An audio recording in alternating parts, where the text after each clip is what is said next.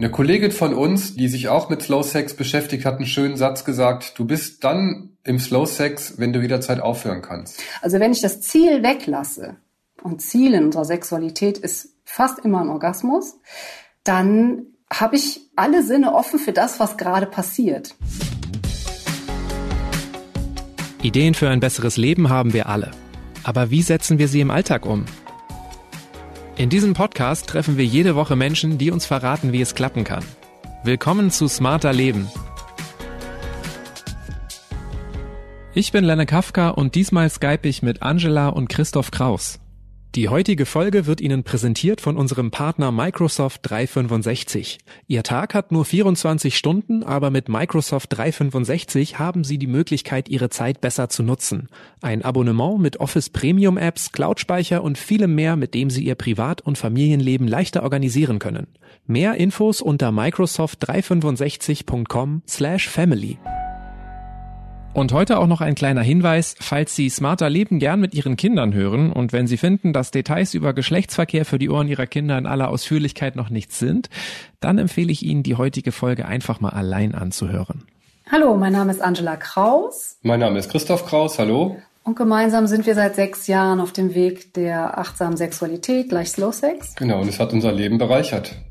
Wer im Bett mal was Neues ausprobieren will, muss sich weder groß verrenken noch seinen Schrank mit Sextoys füllen. Es könnte reichen, mal einen Gang runterzuschalten. Beim Slow Sex. Angela und Christoph haben sich damit vor ein paar Jahren aus ihrer eigenen Krise befreit.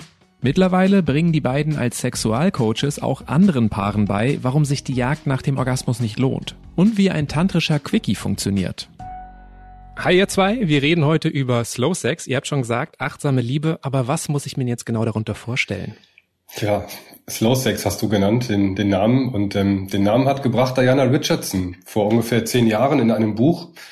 Und sie hat dieses Buch geschrieben über achtsame Sexualität. Und damit es sich gut verkaufen lässt, hat der Verleger gesagt, komm, wir nennen das Slow Sex, weil es war gerade so eine Welle mit Slow Food.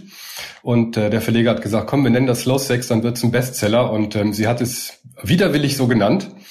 Aber dieser Name hat sich interessanterweise durchgesetzt, Slow Sex. Also ja, und spannenderweise hat das gar nichts mit Slow zu tun. Also die meisten Leute denken direkt Slow Sex. Okay, ich bewege mich da jetzt überhaupt gar nicht mehr, ist voll langweilig. Und wir sind ja so ein bisschen Action getrieben in unserer Sexualität, die wir in der Gesellschaft vorgelebt bekommen. Und das hat gar nichts damit zu tun, dass es jetzt irgendwie besonders langsam ist, sondern das Slow steht eigentlich für Achtsamkeit. Okay, das heißt, es ist eine Art Neuetikettierung von etwas, was es durchaus schon länger gibt, einem achtsameren Umgang mit Sexualität. Richtig? Ja, absolut. Also es gibt es schon seit vielen tausend Jahren, würde ich mal behaupten, seitdem es Achtsamkeit überhaupt gibt. Und ähm, es hat viel zu tun mit dem Tantra, also mit einer alten Philosophie aus dem fernen Osten, das irgendwann hier rübergeschwappt ist. Und Diana Richardson war selber bei dem Osho, das ist ein spiritueller Mensch gewesen in Indien und den USA und hat auch bei ihm gelernt. Und da ging es viel um achtsame Sexualität und sie hat quasi auf diesem Gebiet weiter geforscht. Ihr Leben ist dem ganzen Projekt gewidmet und viele Bücher darüber geschrieben. Genau, du hast jetzt schon gesagt, achtsame Sexualität gibt schon seit tausenden Jahren. Ihr macht das nicht seit tausenden Jahren, aber ihr seid irgendwann auch zum Slow Sex gekommen und deswegen spreche ich heute mit euch beiden. Ihr seid schon ziemlich lang zusammen. Ihr seid 34 Jahre lang ein Paar. Ja, mhm. Wahnsinn, genau. ihr kennt euch aus der Schule. Ja. Ihr habt euch im Vorgespräch als Parallelklassenliebe bezeichnet. Mhm. Seid seit 20 Jahren verheiratet, aber vor sechs Jahren wart ihr irgendwann an so einem Punkt, an dem ihr beide sehr unzufrieden wart mit eurer Sexualität. Ja. Was war denn da los? Puh. Ah, ja, also wir waren letztendlich beide äh, frustriert und wie das oft eben ist in einer Beziehung, äh, keiner hat sich getraut, darüber zu sprechen. Ja, also es kam irgendwann der Moment äh, nach einer sexuellen Begegnung im Bett, wo wir beide schweigend da nebeneinander lagen, wo ich mir dann endlich ein Herz gefasst habe und gesagt habe, ich glaube, wir brauchen mal Hilfe. Ich habe nur diesen einen Satz gesagt und dann gebetet so, oh Gott, oh Gott, was sagt er jetzt? Und mein Mann, also Christoph, war total erleichtert und sagte, ich bin so froh, dass du das sagst. Ja, ich glaube, wir brauchen Hilfe. Und ab da war es eigentlich für uns so ein Fluss, also so leicht. Wir haben uns eine Hilfe geholt, also eine Sexualtherapeutin, die sehr körperbezogen eben auch gearbeitet hat. Und nach einem Jahr Sexualtherapie kam am Ende raus, im Abschlussgespräch eigentlich, okay, was waren so für Sie die tollsten Momente, wenn Sie so zurückblicken, fragte die Therapeutin. Und da haben wir beide gesagt, okay, also die, wo wir ganz präsent waren, die waren für uns die tollsten. Ja, und dann hat sie uns gesagt, ja, vielleicht ist hier von Diana Richardson das Slow Sex was für sie. Und dann haben wir da reingelesen. Nach den ersten Blättern, nach den ersten Seiten haben wir gesagt, so, ja, mhm. das ist es. Das ist unser Weg. Von da ging es eigentlich nur noch vorwärts. Ab dieser Sexualtherapie, gerade am Ende mit diesem Tipp für dieses Buch, war für uns irgendwie klar, das ist der Weg. Und natürlich liegt davor ein eine 27-jährige gemeinsame sexuelle Geschichte und Biografie, also wo wir uns Sexualität natürlich mit 15 gegenseitig beigebracht haben, auf unsere Freunde gehört haben, auf die Bravo, auf Pornografie und dachten, ja, so muss Sexualität sein. Aber letztendlich hat sie uns 27 Jahre eher in eine Sackgasse geführt wo ich auch viele Ideen hatte, wie könnten wir unsere Sexualität beleben oder Abwechslung reinbringen oder wo ist der Kick.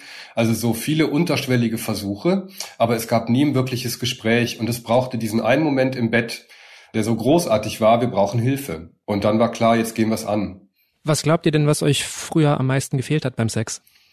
Verbindung, Intimität, keinen Leistungsdruck zu haben, es nicht gut machen zu müssen, es nicht für den anderen zu tun. Viele Dinge, aber auch wie komme ich zu früh, oder kriege ich eine Erektion? Das waren viele Dinge, die schwierig waren in der Zeit. Oder auch die Dauer. Die Dauer war für mich immer mit irgendwie gefühlten 15 bis 20 Minuten des kompletten Akts viel, viel zu kurz. Und innerlich habe ich gespürt, irgendwie will ich das viel länger. Aber nicht viel länger wie das, was ich aus den Filmen kenne, sondern ich möchte gerne viel länger mit meiner Partnerin intim sein. Aber das war irgendwie nicht möglich. Ja, und für mich war so das Hauptthema, dass ich irgendwie immer das Gefühl hatte, mit mir ist irgendwas nicht richtig. Also ich hatte immer dieses Problem, diese sexuelle Erregung, die ja man irgendwie immer überall vorgehalten bekommt, in Filmen oder wie auch immer, dass sich die bei mir nicht einstellte. Also für mich war Sexualität anstrengend. Ich brauchte unglaublich viel Körperspannung, um überhaupt in eine sexuelle Erregung zu kommen. Also nicht unbedingt so meine erste Wahl, sagen wir es mal so. Ne? Also ich wusste halt, wenn man gemerkt, mein Mann, für den ist das sehr wichtig. Ich bin auch von meiner Prägung her, von meiner Erziehung her natürlich so dieses typisch weibliche. Für Männer ist Sexualität wichtig. Die wollen alle nur das eine. Also so dieses Ding. Für mich war klar, okay, es ist wichtig für eine Beziehung. Es ist wichtig für Männer, also auch für meinen Mann. Also mache ich mit. Ja, aber wenn mir jemand gesagt hätte, willst du eine Tafel Schokolade oder willst du mit deinem Mann ins Bett, hätte ich die Tafel Schokolade genommen. also das war so. ähm, das hat mich nicht gezogen. Es war nicht, ähm, ich habe immer gedacht, mit mir stimmt was nicht. Und dieses Gefühl teilen unglaublich viele Frauen. Dass immer denken, mit mir ist was nicht richtig. Also ich habe es komplett auf mich bezogen. Und heute weiß ich, das hat gar nichts mit mir zu tun gehabt. Mein Körper funktioniert wunderbar. Ich habe ihn nur falsch benutzt, in Anführungsstrichen. Ja. Es klingt jetzt ein bisschen so für mich, als ob dieser Gedanke an Slow Sex für dich, Angela, fast eine Erlösung war. Aber Christoph, hattest du keine Vorbehalte, das auszuprobieren? Es war ja letztendlich ziemlich das Gegenteil von dem, was du vorher als Sex betrachtet und gekannt hast, oder? Ja, ja, absolut. Aber es war für mich so ein Ausweg, ein gemeinsamer Ausweg aus dieser Sexfalle, aus dieser Leistungssexfalle, die wir vorher eben hatten. Und wir hatten ein gemeinsames Projekt. Und das Projekt hieß, uns körperlich näher zu kommen, uns neu kennenzulernen, uns neu aufeinander einzulassen und eben nach kurzer Zeit schon zu spüren, wie viel Liebe und Zärtlichkeit, wie viel Intimität dadurch entsteht. Also war es für mich eher ein Gewinn. Und im Slow Sex ist es ja so, dass man sich verabredet. So, also man verabredet sich quasi zu seinen Treffen und es gibt auch den sogenannten Quickie, also so einen tantrischen Slow Sex Quickie, wenn man möchte. Und der ist großartig, weil der nichts mit dem Quickie in der Küche zu tun hat, wie man das früher vielleicht kannte oder in Filmen sieht, sondern man sagt, komm, wir gehen 20 Minuten und bringen Penis und Vagina zusammen. Und ich dachte, wow, 20 Minuten, das ist großartig. Also viel großartiger als das, was ich vorher hatte, weil das darf sogar auch eine Stunde dauern. Also für mich war da ein großer Benefit, viel mehr in Kontakt mit meiner Partnerin zu kommen, als es vorher möglich war. Okay, wir müssen das mal ein bisschen konkret machen. Du deutest gerade schon so ein paar Dinge an. Wir bringen Penis und Vagina zusammen, klingt für mich irgendwie nach Penetration. Lass uns mal sprechen, was ist denn jetzt genau anders beim Slow Sex? Wenn man jetzt mal so ganz plump den heterosexuellen Sex zusammenfasst, wie sich wohl die meisten vorstellen, dann wäre es wahrscheinlich Vorspiel, Penetration und das große Ende, der Orgasmus. Mhm, genau. Was ist denn jetzt anders beim Slow Sex? Der ganz erste und der erheblichste Unterschied ist, es gibt keinen Ablauf. Also jede sexuelle Begegnung ist neu. Das heißt, und das ist nämlich das Thema Achtsamkeit, was reinkommt. Das heißt, ich schaue immer, was ist genau gerade jetzt. Ich beschäftige mich nicht damit, was für ein Ziel könnte ich haben, nämlich normalerweise haben wir das Ziel, einen Orgasmus zu erreichen, entweder den Partner dazu zu bringen oder mich selber, sondern ich gucke einfach, was ist heute da. Das heißt, ich hechel keinem Ziel hinterher, damit erstelle ich eben auch keinen Leistungsdruck für mich selber, keinen Erwartungsdruck auf der anderen Seite, dass ich irgendetwas von dem anderen erwarte, sondern ich gehe eher in so einer ja, Christoph beschreibt es immer ganz schön mit so einem Spaziergang durch die Berge oder wenn man auf den Berg hochgeht. Ja, ich kann jetzt da hochhecheln und gucken, dass ich oben ankomme beim Gipfelkreuz und meinen Pickel auf meinen Wanderstab mache oder ich genieße einfach den Weg und gucke mal, wo ich überall vorbeikomme und dann kriege ich auch viel mehr mit.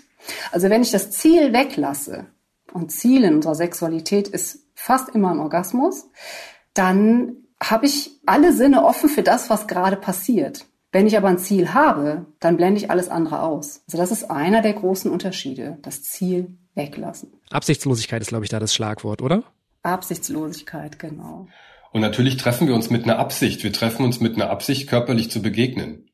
Und du hast es eben so schön gesagt, Vorspiel, eigentlicher Akt und dann ist es fertig. Für uns gibt es kein Vorspiel mehr und auch nicht den eigentlichen Akt. Also für uns ist die ganze Begegnung quasi Liebe machen. Und es gibt nicht mehr das Vorspiel und dann eben irgendwo auf welche Knöpfe drücken, um Erregung zu erzeugen und dann möglichst schnell ineinander zu gehen. Also in die Penetration und in das Vereinigtsein oder wie auch immer man das nennen mag. Sondern es geht einfach um diese ein, zwei, drei Stunden einfach körperlich beieinander zu sein und eben sehr präsent. Und wenn wir nicht so sehr im Kopf sind, sondern mehr im Fühlen in unserem Körper, werden wir immer sensibler. Und es ist großartig, das zu erleben, was man dabei fühlen kann, wenn man dieses Ziel im Kopf einfach weglässt. Ist denn irgendwas verboten beim Slow Sex? Nein, gar nichts. Gibt es irgendwelche Regeln? Nein, Nein, gar nicht. ist alles erlaubt und es darf auch richtig wild sein. Wichtig ist halt, dass man bei sich bleibt, in seinem Körper und guckt, was spüre ich gerade und was fühlt sich gut an.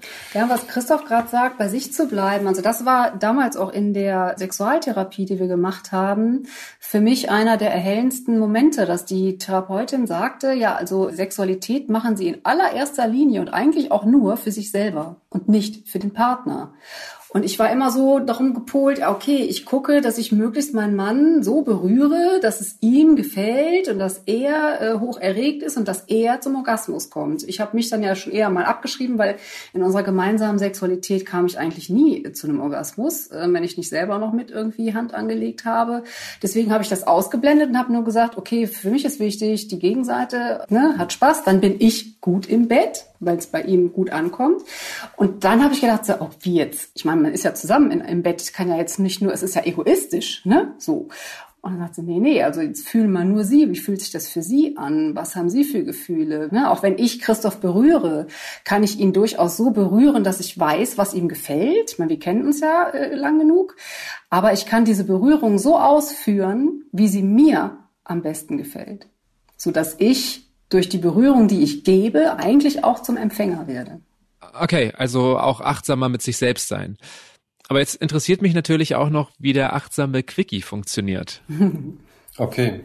Im Slow Sex in der achtsamen Sexualität geht es darum, dem Penis und der Vagina im Prinzip Zeit und Raum zu, zu schenken, sich gegenseitig zu spüren. Man geht in eine Vereinigung, egal ob da eine Erektion ist beim Mann oder eben nicht. Man nimmt ein bisschen Gleitmittel dazu es gibt eine spezielle Stellung dafür, die Scherenstellung. Man bringt die Becken nah beieinander und bleibt im Prinzip 20 Minuten einfach still liegen. Und überlässt mal dem Penis und der Vagina das Feld. Die haben nämlich ein Eigenleben, wenn man sie lässt. Die haben ein Eigen, genau.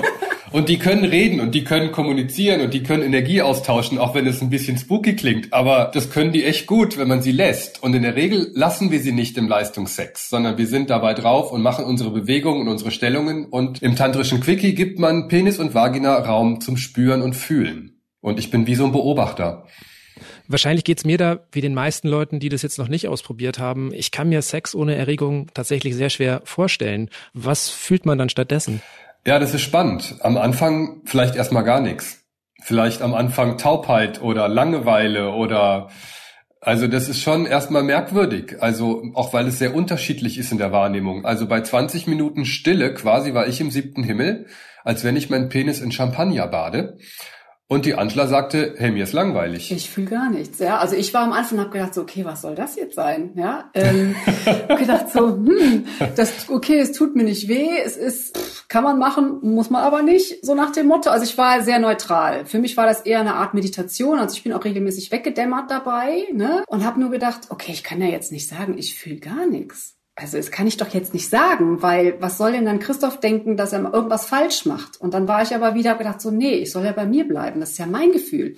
Er kann ja nichts dafür, ne? Also es ist ja nicht seine Schuld, dass ich nichts fühle, so. Und dann habe ich das ausgesprochen, habe gesagt so, okay, ich fühle gar nichts. Und dann hat mich das erstmal ein bisschen sehr frustriert, weil ich gemerkt habe, okay, wow, durch die Art der Sexualität, die ich bisher gelebt habe, habe ich mich selber oder mein, meine, meine Vagina taub gemacht. Weil du musst dir vorstellen, das Gewebe in der Vagina ist nicht, und auch das vom Penis ist nicht dafür ausgelegt, schnelle Bewegungen zu spüren. Das hat Tiefenrezeptoren. Das braucht eigentlich einen sanften Druck. Und dieses schnelle Bewegen, dieses Reiben, das können die gar nicht. Wenn du aber jetzt diese Reibung, die du gewohnt bist, wegnimmst und in eine Stille gehst, dann ist da erstmal nichts. Weil diese ganzen Nervenverbindungen, die dafür nötig sind, die sind eigentlich gekappt. Das heißt, du brauchst eine gewisse Zeit, um das wiederzubeleben. Man könnte ja eigentlich denken, Schlafen, Essen, Sex, dazu ist der Mensch einfach fähig. Aber das klingt jetzt schon so, als ob man Slow Sex erstmal richtig lernen muss, vielleicht auch Übungen machen muss. Dem würde ich widersprechen, Lenne. Also ich bin ja viel in Seminaren unterwegs, auch zur Selbstreflektierung. Und was ich über mich gelernt habe, ist, ich war der achtsamste Liebhaber auf der ganzen Welt zu mir selber, als ich mich als junger Mann entdeckt habe. Da ging es nicht um schnell irgendwie abzuspritzen, einen Orgasmus zu kriegen, einen Samenerguss zu haben, sondern ich konnte mich stundenlang in der Badewanne einfach nur berühren. Interessant ist, wann ist das gekippt? Das ist gekippt, als ich angefangen habe, die Bravo zu lesen, als ich angefangen habe, mit meinen Freunden über Sex zu sprechen und das wichtigste Ereignis, mein erster Porno. Der hat das alles in Frage gestellt. Alles, was ich vorher an achtsamer Sexualität mit mir selbst entdeckt habe. Und ich bin überzeugt davon, dass es jedem Menschen in die Wiege gelegt ist, dass es aber nur von außen zugemüllt wird und aus den eigenen Erfahrungen. Und aus meiner Arbeit weiß ich, dass wir Menschen bis ins hohe Alter lernfähig sind und dass das zurückkommen kann.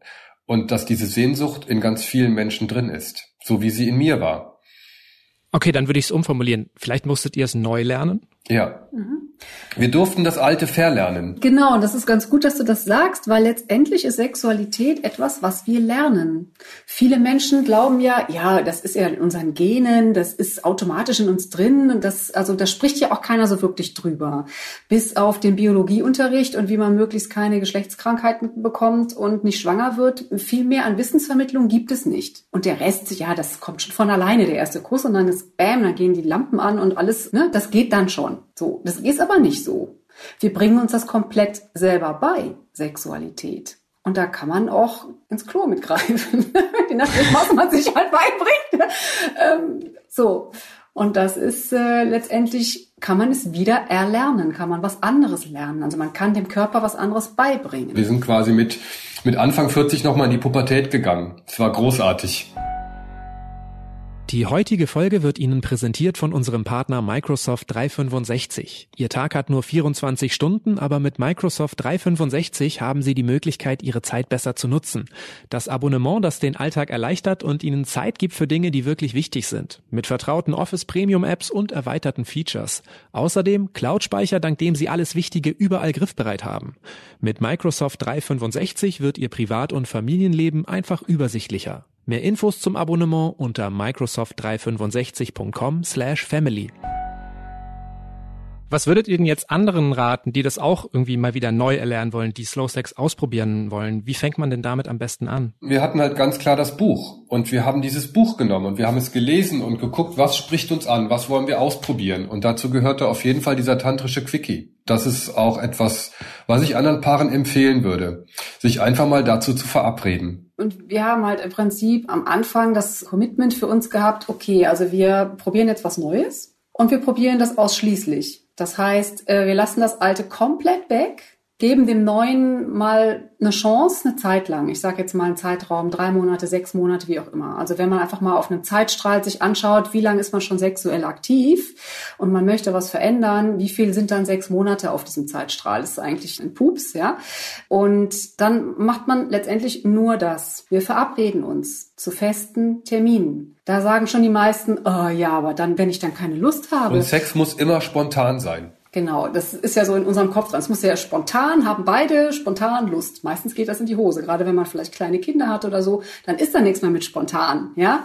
Ich sag dann, okay, was ist der Unterschied zu einem Date, wenn du sagst, ich habe da einen guten Freund, den Kontakt möchte ich nicht verlieren, wir haben zusammen studiert, wie auch immer, und wir verabreden uns einmal im Monat fest zum Essen gehen. Da sagst du ja auch nicht, und wenn ich dann keinen Hunger hab, also da geht's ja gar nicht ums Essen, da geht's um den Kontakt. Da geht's darum, mit einem, einem, Menschen in Kontakt zu gehen. Und so ist das bei der Sexualität auch. Du verabredest dich fürs Liebe machen. Was daraus entsteht, weißt du zu dem Zeitpunkt noch nicht, weil es gibt ja kein Ziel. Hat es dir dann auch geholfen, dass ihr euch so einen Zeitraum gesetzt habt? Weil du hast ja gesagt, am Anfang hast du Langeweile verspürt. Wann hattest du denn das erste Mal eine positive Überraschung? Und vor allen Dingen, was hat dir dann gefallen? Naja, also eine positive Überraschung war es eigentlich von Anfang an, weil ich jemand war, der in der ursprünglichen oder in meiner Leistungssexualität eher das Problem hatte mit einem sehr unangenehmen Gefühl, mit einem Reibungsgefühl, mit einem Wundsein in der Vagina. Eigentlich immer. Das heißt, ich war immer erpicht darauf, dass das Ganze schnell vorbei ist. Und das hatte ich jetzt schon mal direkt, die, also mir tat nichts mehr weh. Wow. Ja, wo ich dachte, okay, es ist zwar jetzt noch nicht spannend, ja, aber es ist erstmal für mich, wo ich sagen kann, ja, das ist etwas, da gehe ich mit.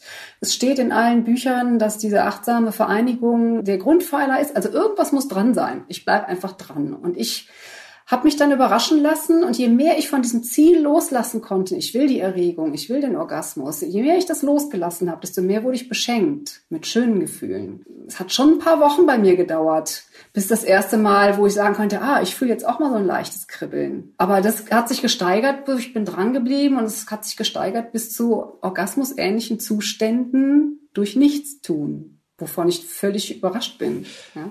Besteht da dann nicht auch so ein bisschen die Gefahr, dass man den Leistungsdruck ins Gegenteil verkehrt? Also statt immer schneller, besser, länger, jetzt auf einmal immer entspannter, langsamer, achtsamer? Nee. Nee, gar nicht. Und ich kann sagen, für mich war es direkt von Anfang an ein Gewinn, einfach schöne Gefühle zu haben, oft meine Partnerin zu treffen und die Erfahrung zu machen, mein Körper will immer. So, der hat Bock drauf, den anderen Körper zu spüren, zu riechen, zu schmecken, zu, ja, einfach zu fühlen. Genau, das, was dazwischen grätscht, ist in der Regel unser Kopf der dann sagt, ja, jetzt habe ich aber keine Lust. Äh, ich kann Lust nicht im Kopf aufbauen, ja, die Lust ist in meinem Körper. Und es ist uns immer leichter gefallen, das loszulassen und immer wieder reinzukommen oder auch viel deutlicher zu spüren, wenn der andere wegdriftet, um zu fragen, wo bist du gerade? Und ihm wieder die Möglichkeit zurückzukommen zu geben. Ja, du, und es ist auch nicht immer alles schön in der Sexualität, ja. Also es kommen auch da Gefühle und Emotionen hoch, durchaus, wenn man in der Selbstbeobachtung bleibt wo es wirklich auch mal sein kann, dass ich sage, boah, ich fühle mich gerade total traurig oder ich fühle mich bedrängt, dieses dafür Worte zu finden und das ausdrücken zu dürfen, weil es nämlich in dem Moment meins ist und nicht die Gegenseite daran schuld ist. Egal woher das kommt, ich muss das auch gar nicht verstehen. Ja. Es gibt durchaus auch Frauen, die heulen vielleicht zwei Stunden lang dann erstmal, weil erstmal sich irgendwas löst und sie dankbar sind, dass es sagen wir so, wow, ne, ich darf jetzt einfach mal so sein, wie es ist. Ich muss jetzt nicht irgendwie eine Rolle spielen oder ich muss nicht irgendwas erledigen oder ich muss nicht funktionieren. Ich darf einfach nur so sein, wie ich jetzt gerade bin und das fühlen, was da ist. Also führt die Intimität und die Nähe heute quasi dazu, dass ihr euch in den Momenten der Sexualität mehr öffnen könnt voreinander. Auf jeden Fall, ja. Und wir haben uns auch auf einer tieferen Ebene viel besser kennengelernt. Wie wir funktionieren, was wir für Denkmuster haben, was für Autopilot äh, stattfindet in unserem Hinterkopf, was sich auch immer in der Sexualität wieder steigert. Also zum Beispiel, wenn ich mich achtsam beobachte, in dem, wie ich in der Arbeit bin, wie ich mit meinem Sohn umgehe, wie auch immer, das sind immer die gleichen Muster und die kommen auch in der Sexualität. Und ich habe zum Beispiel so ein Ding aus der Kindheit, kennst du auch, Indianer kennt keinen Schmerz, also sei stark. Das ist so mein, ne, da bin ich sehr stark äh, von den Eltern geprägt worden. Und das kommt auch in der Sexualität. Ich hatte Schmerzen bei der Sexualität und ich habe nichts gesagt. Welche Rolle spielt denn Erregung heute noch bei eurem Sex? Also die Erregung ist total willkommen. Also die darf da sein und die darf auch hochgehen und auch der Orgasmus ist total willkommen. aber der geschieht quasi einfach. Oder ich kann mich bewusst dafür entscheiden, ihn jetzt geschehen zu lassen. Ich hechel dem nicht so, nicht so hinterher. Wir schauen, dass die Erregung nicht ganz so hoch ist. Auf so einer Skala von eins bis zehn ist zehn der Orgasmus und wir bewegen uns gar nicht so weit oben. Wir bewegen uns vielleicht so zwischen fünf, sechs, sieben. Und vielleicht geht's mal hoch auf acht oder neun und dann lassen wir es wieder abklingen, einfach in der Stille, dass man einfach nur ganz bewusst atmet, wieder reinspürt. Und natürlich wird so ein sexueller Akt oder eine Begegnung einfach auch viel, viel länger weil man nicht, wie früher eben, Angela wollte schnell fertig werden, was Frauen machen können, um schnell fertig zu werden, wissen Sie, sie spannen den Beckenboden an. Das fühlt sich für mich als Mann ähnlich an, wie mir es selbst mit der Hand zu machen und ich bin nach fünf Minuten fertig. Das nennt man auch frühzeitige Ejakulation. Ich wollte gerade fragen, wie lange dauert heute bei euch Sex? So, zwei bis drei Stunden, auch zu einer Uhrzeit, die uns beiden gut gefällt. Also zum Beispiel ist es bei uns lieber der Vormittag als der Abend oder der Nachmittag, wo wir frisch sind. Muss man den passenden Job haben. Ja, also man kann aber viele Dinge einfach organisieren, dass es funktioniert, wenn man das wirklich will. Das haben wir auch festgestellt. Diese längeren Treffen machen wir einmal die Woche. Ganz fest. An einem festen Tag, der ist fest im Kalender drin. Und wenn mal was dazwischen kommen sollte, suchen wir direkt eine Alternative. Also da ist eine sehr hohe Verbindlichkeit. Und zu diesen längeren Treffen kommen immer unsere kurzen tantrischen Quickies die man vom Frühstück, beim Einschlafen, in der Mittagspause, wie auch immer mal einfach einflechten lassen kann, die sehr spontan sind, aber die sehr viel Nähe und Intimität bringen. Bei euch startet der Sex ja nicht aus einem Moment heraus durch eine Spontanität, sondern durch Verabredungen. Ja. Wie endet bei euch Sex? Das war am Anfang eine sehr schwierige Frage. Wie endet Sex? Wie kann der aufhören? Eine Kollegin von uns, die sich auch mit Slow Sex beschäftigt, hat einen schönen Satz gesagt. Du bist dann im Slow Sex, wenn du jederzeit aufhören kannst. Also egal wie schön es gerade ist, man kann sagen, du, lass uns aufhören, ich habe Hunger. Was ist denn für euch heute wichtiger, das Entdecken des eigenen Körpers oder eher den anderen Körper auch zu entdecken? Also das hängt ganz nah aneinander. Ne? Also wenn ich zum Beispiel diese weiche Haut hier in der Armbeuge bei ihm, ne, wenn ich da so ganz sanft mit meinem, mit meinem Mund drüber gehe, dann ist das für mich ein ganz sinnliches Erlebnis so, weil das total weich ist und so. Und dann kann ich da vielleicht auch mal zehn Minuten bleiben. Und in dem Moment, wo ich so präsent in einer Berührung bin, die ich gebe, weil ich sie für mich so stark fühlen kann, kommt sie bei dem, der sie empfängt, obwohl ich sie eigentlich für mich gerade mache, diese Berührung, unfassbar gut an. Wie wichtig ist denn Kommunikation beim Slow Sex? Total wichtig. Total wichtig. Total wichtig. Ja. Also wir haben früher beim Sex nie geredet. Das war immer etwas, was mich oder auch Angela total rausgebracht hat aus der sexuellen Erregung. Ja, also das war wie so ein Cut quasi. Wir haben festgestellt, dass Kommunikation halt unglaublich wichtig ist in der Sexualität und wir haben festgestellt, dass es immer leichter wird zu kommunizieren, auch während des Liebemachens. Und dass uns das nicht mehr rausbringt, sondern dass man quasi einfach weitermachen kann. Und das geht ja nicht darum zu reden, sondern einfach nur kurz vielleicht mitzuteilen, was fühle ich. Genau, das ist ein großes, großes Stichwort. Was fühle ich? Also wenn ich jetzt merke, wenn Christoph meine Brust irgendwie äh, streichelt und mir gefällt das nicht, dann kann ich das ja auf zwei Dingen kommunizieren. Ich kann sagen, du bist zu fest, dann ist er direkt kritisiert. Kommt schlecht an auf der anderen Seite. Oder ich kann sagen, ich möchte das gerne leichter. Also ich kann es auf mich beziehen. Da bin ich wieder bei mir, ja. Also das ist ganz essentiell in dieser, äh, komplett in der Achtsamkeit, aber eben auch in der achtsamen Sexualität immer bei mir. Was möchte ich? Das klingt aber so, als ob ihr auch dann was für eure Beziehung generell gelernt habt, oder? Ja, auf jeden Also, weil das sind ja Kommunikationstechniken, die euch auch im Alltag helfen können. Inwiefern hat sich denn eure Beziehung verändert durch die Entscheidung, Slow Sex zu leben, zu praktizieren? Wir sind uns näher gekommen, wir haben uns besser kennengelernt und wir sind viel eigenständigere Wesen geworden. Also wir sind nicht mehr so ein Knäuel von Angela und Christoph, sondern wir sind heute Angela für sich und Christoph für sich. Also wir sind eher viel differenzierter heute unterwegs für uns selber und können uns so auch viel leichter auf Augenhöhe begegnen. Genau dadurch sind wir uns eigentlich viel näher als jemals zuvor, indem wir uns mehr auseinanderdividiert haben, in Anführungsstrichen. Ne? Also Wenn ich das so höre, habe ich aber auch das Gefühl, dass gegenseitiges Vertrauen auf jeden Fall eine wichtige Basis ist für Slow Sex. Ist es dann eigentlich eher was für Paare, die schon länger zusammen sind? Nee, hm. nee. Also es können Paare auch genauso starten. Wir hatten damals ein Retreat bei Diana Richardson gebucht in der Schweiz und da waren 25 Paare. Und es gab welche, die waren schon 25 Jahre zusammen und manche waren gerade in ihren Flitterwochen. Da waren sie dann auch schon ein bisschen ähm, zusammen. Naja, aber durchaus äh, Menschen, die dann gesagt haben, okay, ich habe jetzt schon so viele Beziehungen hinter mir und jedes Mal ist es genau so geendet in der Sexualität und ich will das jetzt nicht mehr. Und wenn der nächste Partner oder die nächste Partnerin kommt, mache ich von Anfang an klar, ich möchte diese Art von Sexualität wenn du mit mir zusammen sein willst, entweder so oder gar nicht. So, also das gibt's auch, ne? dass man direkt von Anfang an sagt, ich möchte direkt einen anderen Boden sehen, weil ich habe so viele schlechte Erfahrungen gemacht in meinem Leben. Ja. Und wir kennen das alle, wenn diese Verliebtheitsphase vorbei ist, die ja maximal irgendwie sechs Monate bis drei Jahre hält, also dieses wirklich verliebt sein und da nimmt man sich ja auch ganz viel Zeit zueinander. So geht es doch meistens dann irgendwann den Bach runter, dass diese Verliebtheit weg ist, diese Geilheit, dieses Aufeinander stehen quasi und dann kehrt der Alltag ein und die Liebe rückt irgendwie in den Hintergrund, weil es andere Dinge zu tun gibt. Und für mich ist also Slow Sex oder achtsame Sexualität wie, wie so eine Basis für viele Paare, die lange und glücklich zusammenbleiben möchten. Wenn man böse sein will, kann man natürlich jetzt sagen, ja klar, Christoph, Angela, die sind ewig zusammen, ist ja klar, dass die mal was anderes brauchten. Aber glaubt ihr nicht auch, dass das für jüngere Leute, vielleicht Anfang 20 oder sowas sein könnten, die noch eher am Anfang ihrer Sexualität stehen? Also es ist großartig, also wenn, wenn junge Menschen sich erstmal austoben, wenn sie ihre Erfahrungen machen als Jugendliche, als junge Erwachsene und dass sie dann im Prinzip einen Zugang kriegen zu dem Thema achtsame Sexualität. Und irgendwie ist es für uns auch eine Aufgabe geworden, für Angela und mich, Menschen darin zu begleiten, den Weg in die achtsame Sexualität zu finden. Und wir machen Workshops dazu und die Teilnehmer sind teilweise Anfang, Mitte 20. Aber es kommen auch Menschen mit äh, Mitte, Ende 60. Das finde ich ja auch total toll und krass, die sagen, ey, ich möchte das jetzt noch verändern. Und das geht in jedem Alter. Genau, das ist die andere Seite. Es ist nie zu spät, damit anzufangen. Genau. Wenn ich jetzt so zurückdenke, als ich Anfang 20 war.